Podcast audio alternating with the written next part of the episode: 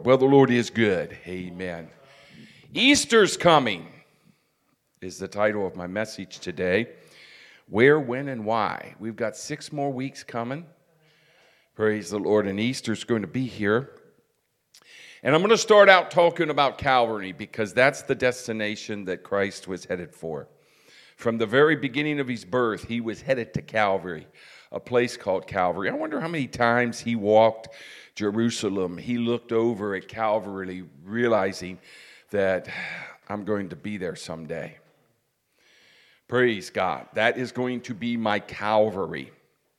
Amen. I wonder how many times he looked at that. He knew, he knew, praise the Lord, that he was going to be at Calvary. And he knew he was going to Calvary not for himself, but for you and I. Praise God. Calvary was also known as Golgotha. It was, the site, it was a site outside of Jerusalem walls where the crucifixion, where the crucifixion of Christ made it the most important place in the, in, in the world. Actually, you know, the birth could have been important too, but it was not probably the most, but it was a very important place. Actually, it was the most important place because it was the place that we found our salvation. Praise God. Over a 2,000 year span of time, he, man, there have been a lot of changes over there. People go over, and some go over because they're attracted to where Christ was crucified. And there are many that uh, capitalize on the fact that uh, it is a well known place and it was the place that Christ was crucified. And uh, they capitalize on the fact that they can make a lot of money. People coming to see. Amen. They have the sepulcher that's set up there and, and all these things. But over the very, very many years, over the 2,000 years, I'm sure the landscaping is different. Just look at the landscaping around here and how different it is. Many wars have been fought, many generations, many different nations went in there and changed the landscape.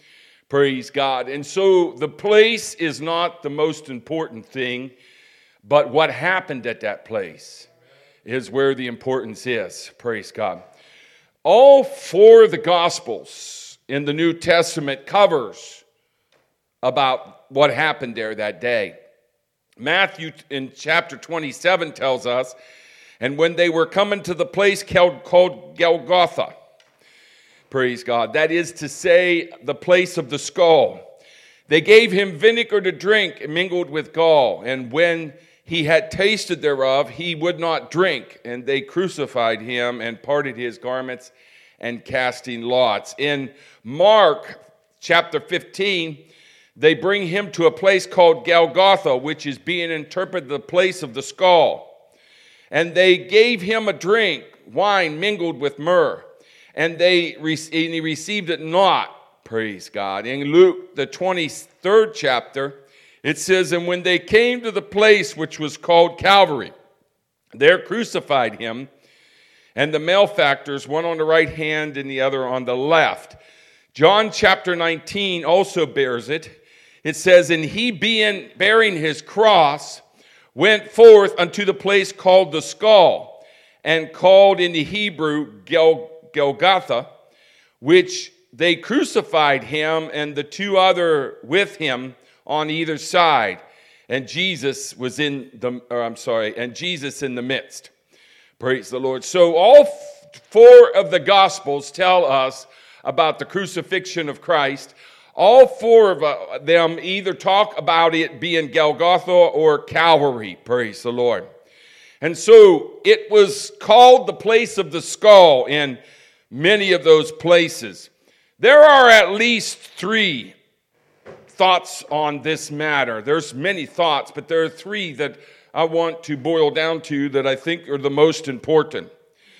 Praise God. The hill was called the hill of the skull because some say that it was a hill. Now, the Bible doesn't tell us there was any hill there, but it was a hill, and the look of that hill was much the look of a skull. Praise God. And that might be I don't know. Today, it's not like that. Praise God. Another concept was the fact that there were executions that were done there, and that you could go out there at any time and find somebody's skull there. They would behead people. Now, I know the Jewish people had a law that they would not allow anyone to have died and not buried them before nightfall. They pretty much got them buried before the, the certain nightfall. They had to put them in. And that was under Exodus. But to the Gentiles, they probably had no qualms about what they did. You probably could walk out into that area where many executions was done and find skulls that were laying around.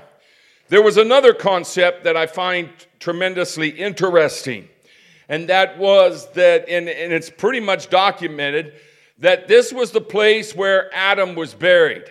Amen. Adam being the first man that fell. And I find it amazing that the place that Adam was buried was the place that Christ, the second Adam, came and died. And so, praise God, it was known as the place of the skull. But whether it was Calvary or Golgotha, it was the destination in which Christ was going to go. The Bible only mentions Calvary or Golgotha or the place of the skull, only mentions it in the time of Christ's crucifixion. And it only gives reference to it because it allows us to know where it is. And once again, I don't think, hey man, that place is really important uh, to God or really should be important too much to a Christian. You know, it's, it's amazing how we want to uh, get our attention off of Christ and what he did for us and get it on things like artifacts. We want to have a piece of the cross or we want to go and see where Christ died. That's all fine and you can do that, praise God. And someday I may do that. I don't know. But I don't think that's the important thing that Jesus is trying to give us here, or the Bible, because only in these places it talked about that.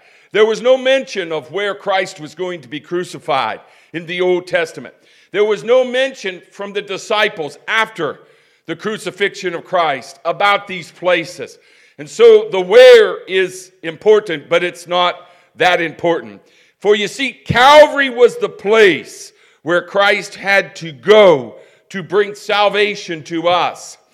And mentally, Calvary is the place where we must go to receive that salvation for ourselves.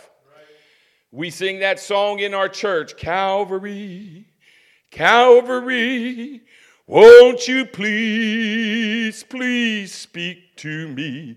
Tell me how much I owe I want to repent. Then of echo rings clear from the hills of all Judea. Tell the lost, tell the lost, tell the lost. How many know that song? Praise God. Amen. That's an old song we used to sing, Calvary. Calvary is the place and where we must go.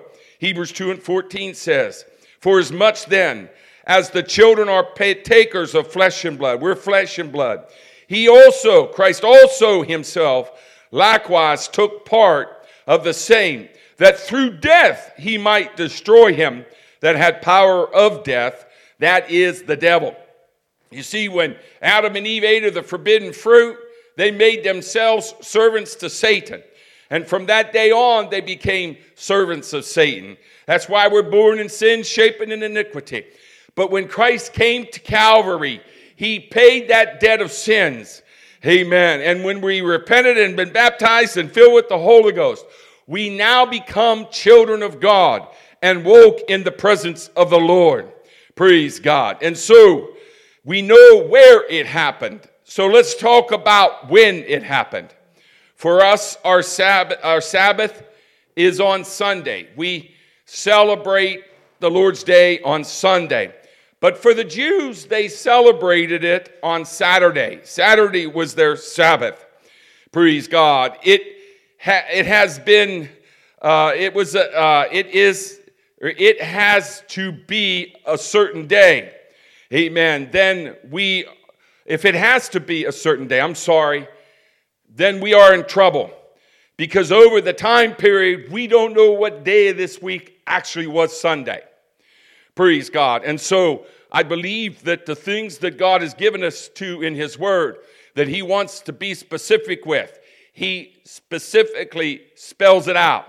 But in the Bible, there's no actual day. I don't know whether Monday was actually their Sabbath, Tuesday, Wednesday, or Thursday.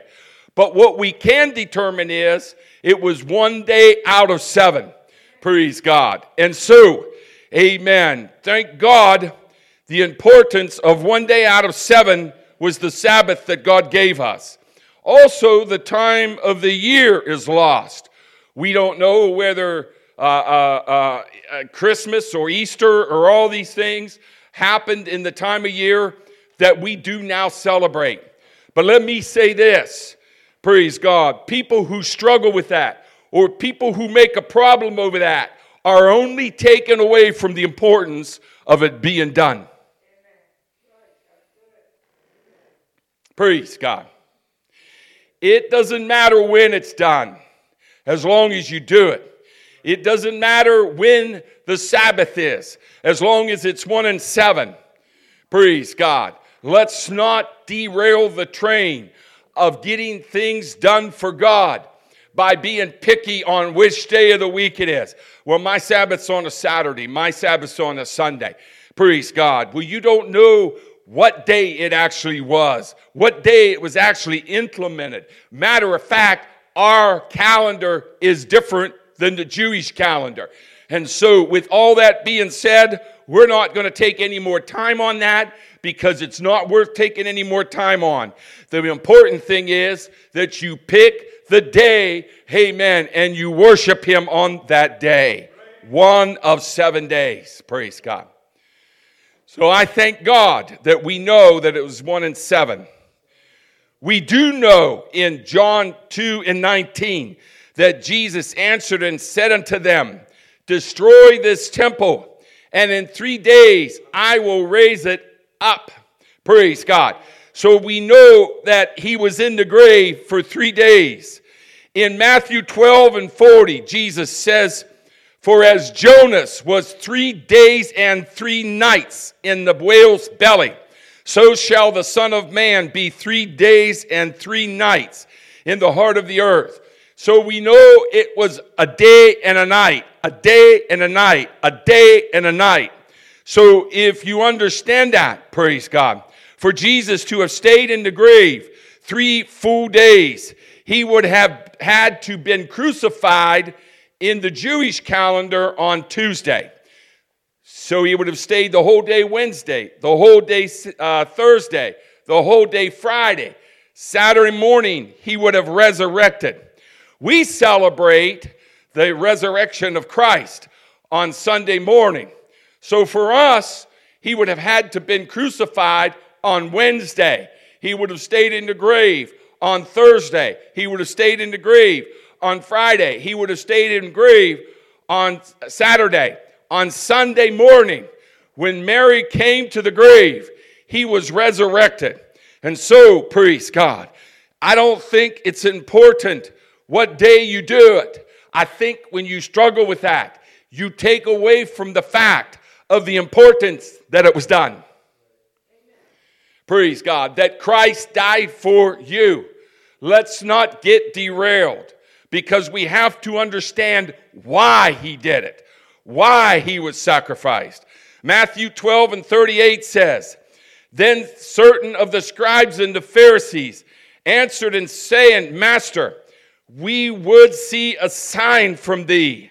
And he answered and said unto them, An evil and adulterous generation seeketh after a sign, for there shall no sign be given to it, but the sign of the prophet Jonas. Now, they wanted, the scribes and the Pharisees wanted to see a sign. We want to see a sign. Show us a sign. Well, hey, wait a minute. He raised the dead. He touched the open, he opened the eyes of the blind.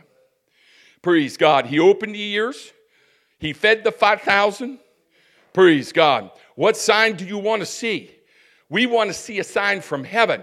They wasn't wanting to see a sign to know that Christ was Christ. They just wanted to see a miracle, they just wanted to be entertained. Let me say something today. Praise God. And I'm not going to mention names. But we've got a lot of things that's going on in the media today. We got a lot of people that are saying, Amen. You know, uh, I care, so I'm coming there. And do you think they would ever go there if it wasn't going to benefit their political position?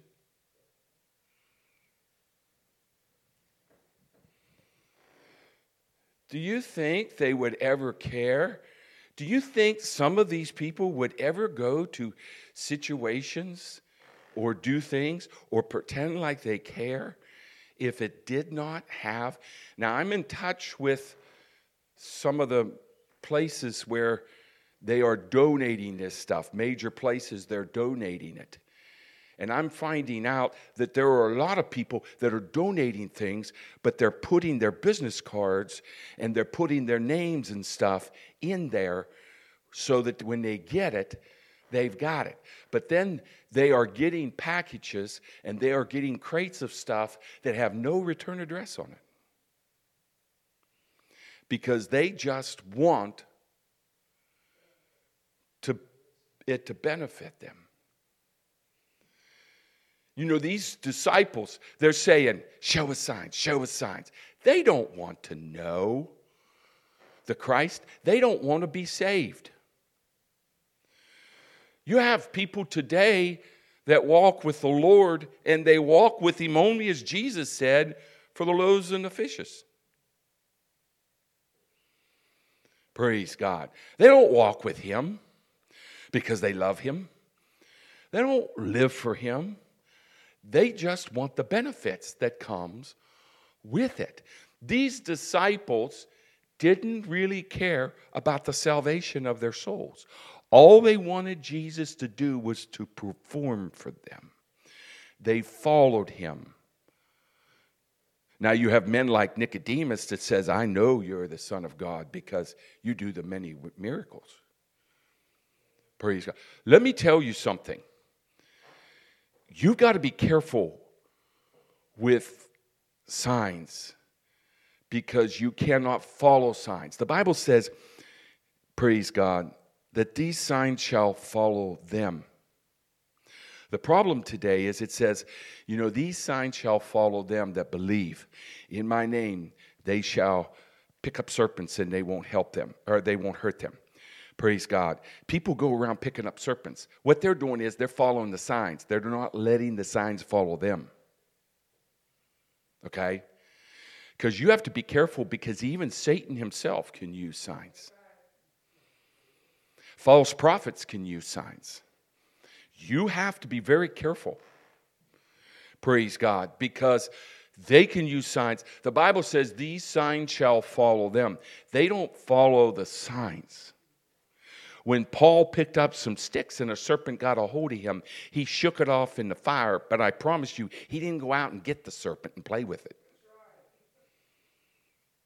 Praise God. These signs shall follow them that believe. They said, Lord, we want to see your signs. Entertain us so that we will believe. You know what he said unto them? You're not going to get any signs like that. Now, that doesn't mean that he's not going to do miracles, and that doesn't mean he's not going to continue to heal the sick and raise the dead and everything else. But he said, You're not going to get that kind of sign. But I'll tell you what sign you better be looking for. He said, For as Jonas was three days and three nights in the belly, or in the whale's belly, so shall the Son of Man be three days and three nights in the heart of the earth. Now, our Bible uses the word whale, but that whale means great fish. And first of all, in the Mediterranean Sea, there was no whales, but there was great white sharks. Second of all, a whale is too small to swallow a human being. But a great white shark is. There you go.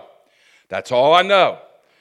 All, I, all, and let's not, once again, let's not get sidetracked with all the, the things that aren't important. The one thing I know, whether it was a whale, whether God prepared a whale with a big throat, or whether God used a great white shark, he did it. And he swallowed Jonah, amen. And Jonah was in him for three days. And the Lord says, as Jonah was in that whale three days, he said, I'm going to be in the heart of the earth for three days. Praise God. He told them, he turned to them and he said, an evil and an adulterous generation. Praise God. The, the relationship with the Jews and the Lord was noted as a act of marriage. He was married to them. And tonight, if the Lord doesn't change my mind, I'm going to be talking about, amen, a man and his purpose. How a man needs to be. And I know some of you don't have a man, but you still need to know how a man needs to be. Because Christ is the same way. And so the way that the Lord looked here at the Jewish people or at God, at, at humanity, he was married to them. Praise God. And when they were unfaithful to him, he called them an adulterer. He said, an adulterous situation. He said, There shall be no sign that I'm going to give you. Praise God. He still did his miracles, but he didn't give them signs. But he said, The men of Nineveh, you see, he Jonah was in the whale for three days. He come out of that whale in three days. He preached to Nineveh. Nineveh was the capital of Assyrian empire. It was situated on the banks of the river of uh, Tigris. It was northeast of Babylon. It was a city of horrible wickedness. The city was 48 miles wide. Its walls was 100 feet high and 10 feet thick and were defended by 1,500 towers, which reached 200 feet high. It was a humongous city. It contained, it was, it was uh, condemned in the time of Jonah, but because Jonah preached to them, their repentance caused them to receive 200 more years of being a nation. It was their salvation. Jesus looked at his disciples and the scribes and the Pharisees. He said, Jonah was three days in the belly's whale. He came out and preached to Nineveh, and they accepted. And because of that, their whole city was going to be saved. And then he looked at them and he said, I'm going to be three days in the heart of the earth, and then I'm coming out. What are you going to do? Praise God. He said, matter of fact, he said, You're not going to repent. And he said, On the day of judgment, he said, They're going to condemn you because they repented. You know, in, in the world in which we live in, praise the Lord, we have gradually gone downhill. I can say that we've not gone downhill in the last five years, 10 years, 15 years, 20 years. 30 years, 40 years, 50 years. I can say within the last 100 years, we've gone downhill. Praise God. We look at our situation now and we say, oh man, it's not good. I got news for you. If you study history, it hadn't been good in the last 100 years. We've been going downhill. We've lost prayer in the schools in the 60s. We've had abortion that's been voted in in that time period. I mean, we can't look at this generation and say, oh, they're going downhill. Praise God. And with that being said, we're headed down. But I am seeing that people are getting sick of sin. People are getting nauseated with sin. And as a church, I think it's time that we start praying and fasting and getting a hold of the Lord. Praise God. Because I, you know, they're going to get sick of sin. And when they get sick of sin, amen, they're going to start turning to God. And I think that's what's happening. That's why we're having revivals that are breaking out in areas because they're just sick of this, nauseated of this stuff. Praise God that that TV that come over TV and the stuff that's going on. They're realizing that this isn't the way to live and this isn't the way to act. And there's circumstances. We have people that are turning around and saying that lifestyle is not good. It's detrimental. And now I'm having to live like this. I believe that there are revival coming. Praise the Lord. And we as a church need to be ready. Amen. We need to show them where it's at. I believe that they're not only going to come back to just confessing the Lord as their personal Savior, I think they're going to go all the way scripturally and know that they need to repent. And I don't think they're going to take the Trinitarian doctrine anymore. They're going to understand, amen, that that solid doctrine was what Peter preached on the day of Pentecost and what they did in the book of Acts. And we're not just going to sit around and eat the crumbs from the Bible anymore. We're going to get into the real true meat, amen, and the real true importance. Praise God. This world, I believe, is going to swing back to the last revival that the Bible talks about the end time revival. Amen. The, Jesus told them, He said, Nineveh, three days and three nights in the body of the earth, and I'm going to come out. And of course, there was that revival on the day of Pentecost. Jesus said, Nineveh repented after the three days, but what are you going to do? Because they'll condemn you if you don't. 1 Thessalonians 5 and 51 said, Behold, I show you a mystery.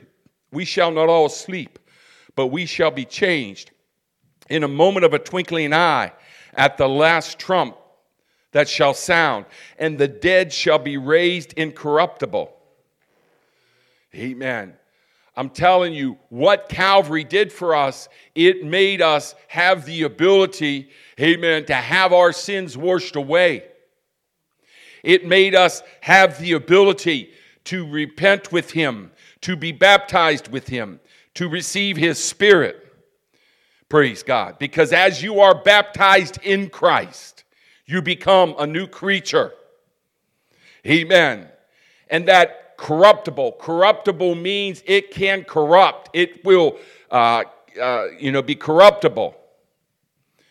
Will turn into incorruption. In other words, your body won't be able to be corrupted anymore. You don't have to worry about sin. You don't have to worry about sickness. You don't have to worry about arthritis. You don't have to worry about pain, suffering. You don't even have to worry about the mental things like depression and irritation and aggravation and all those things.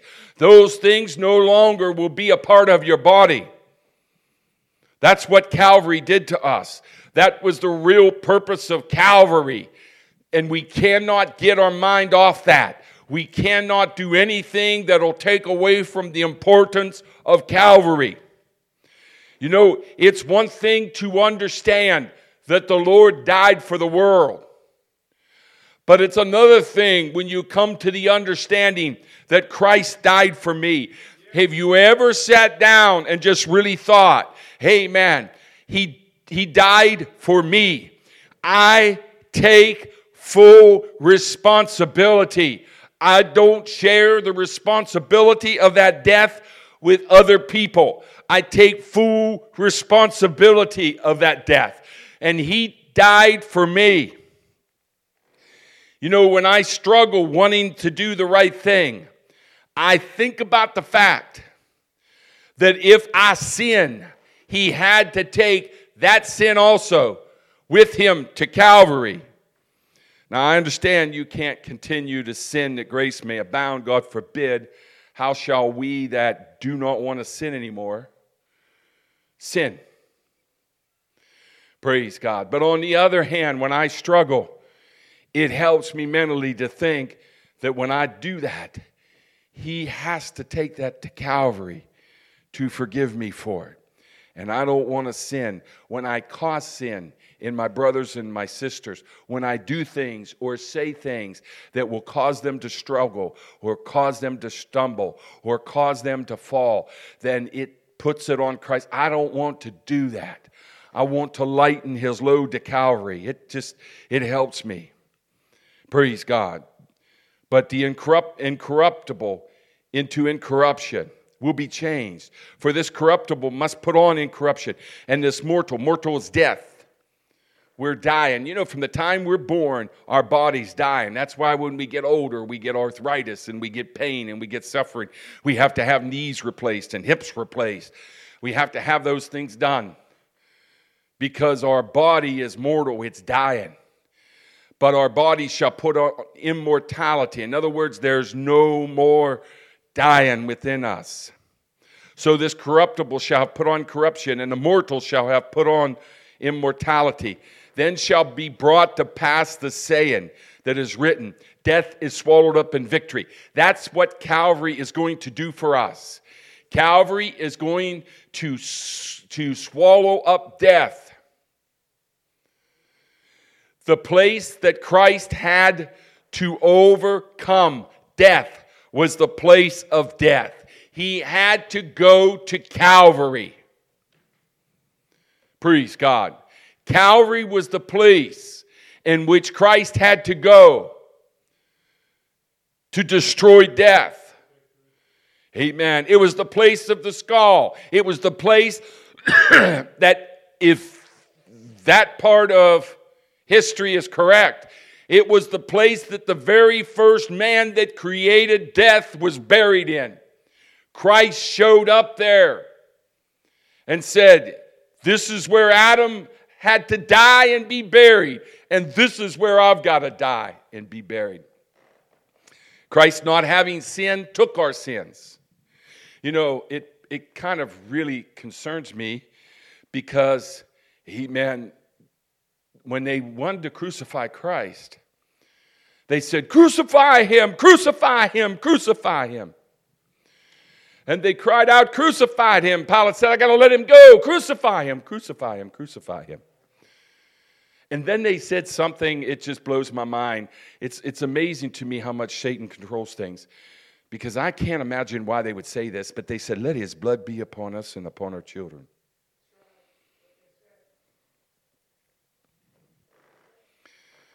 I'm telling you, they had no right to take their blood upon them.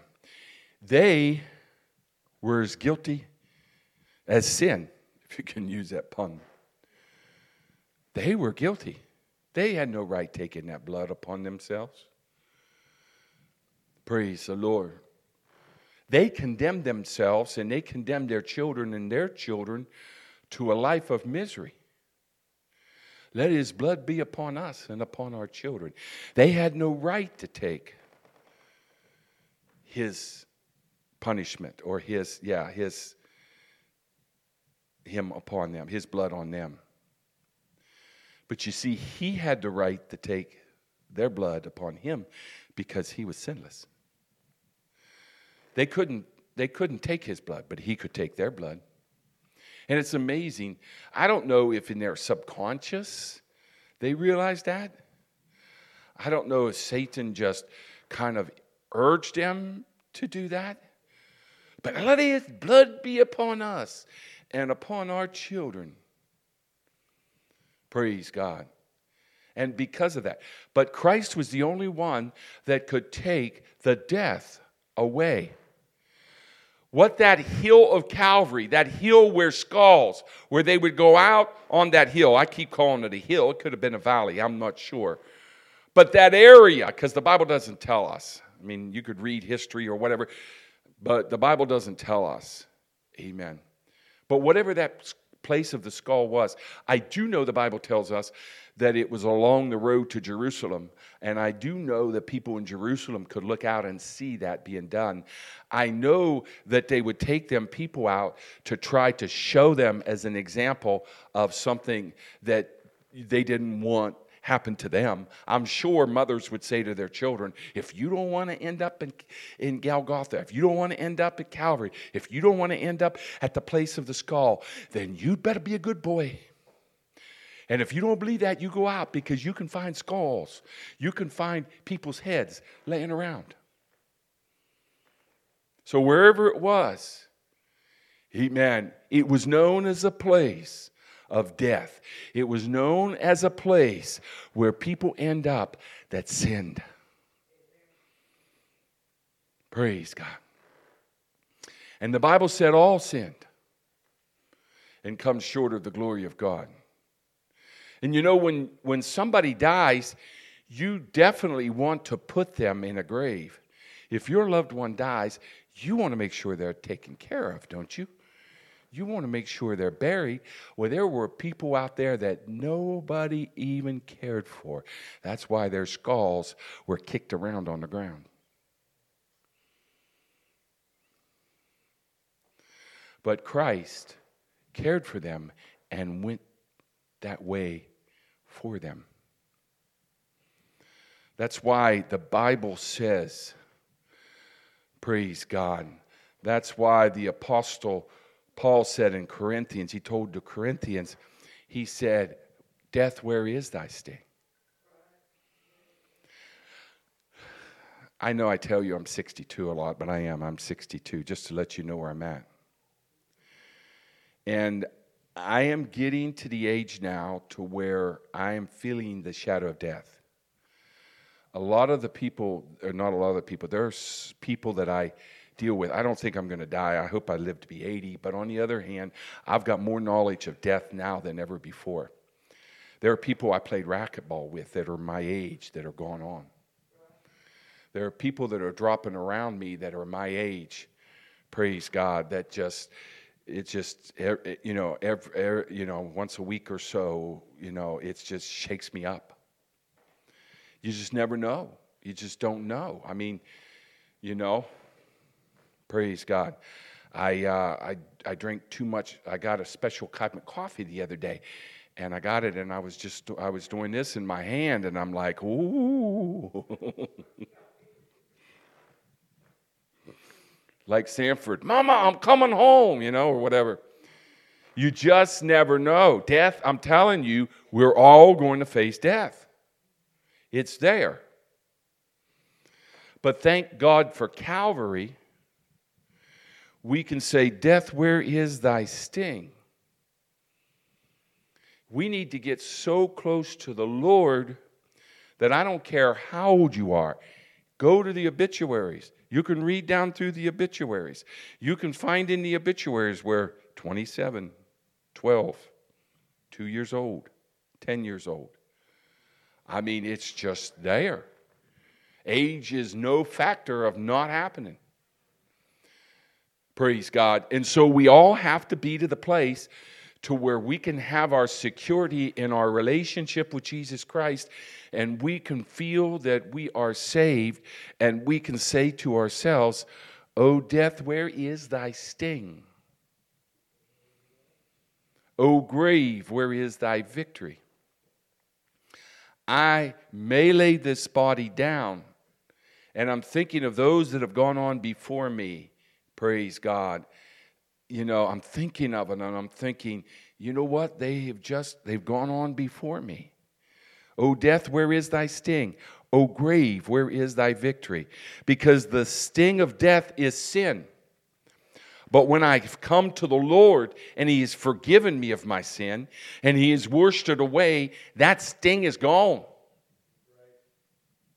The only thing that death is going to do is be a changing room for me to have take off the corruption and put on the incorruption, to take off the mortal and put on the immortality.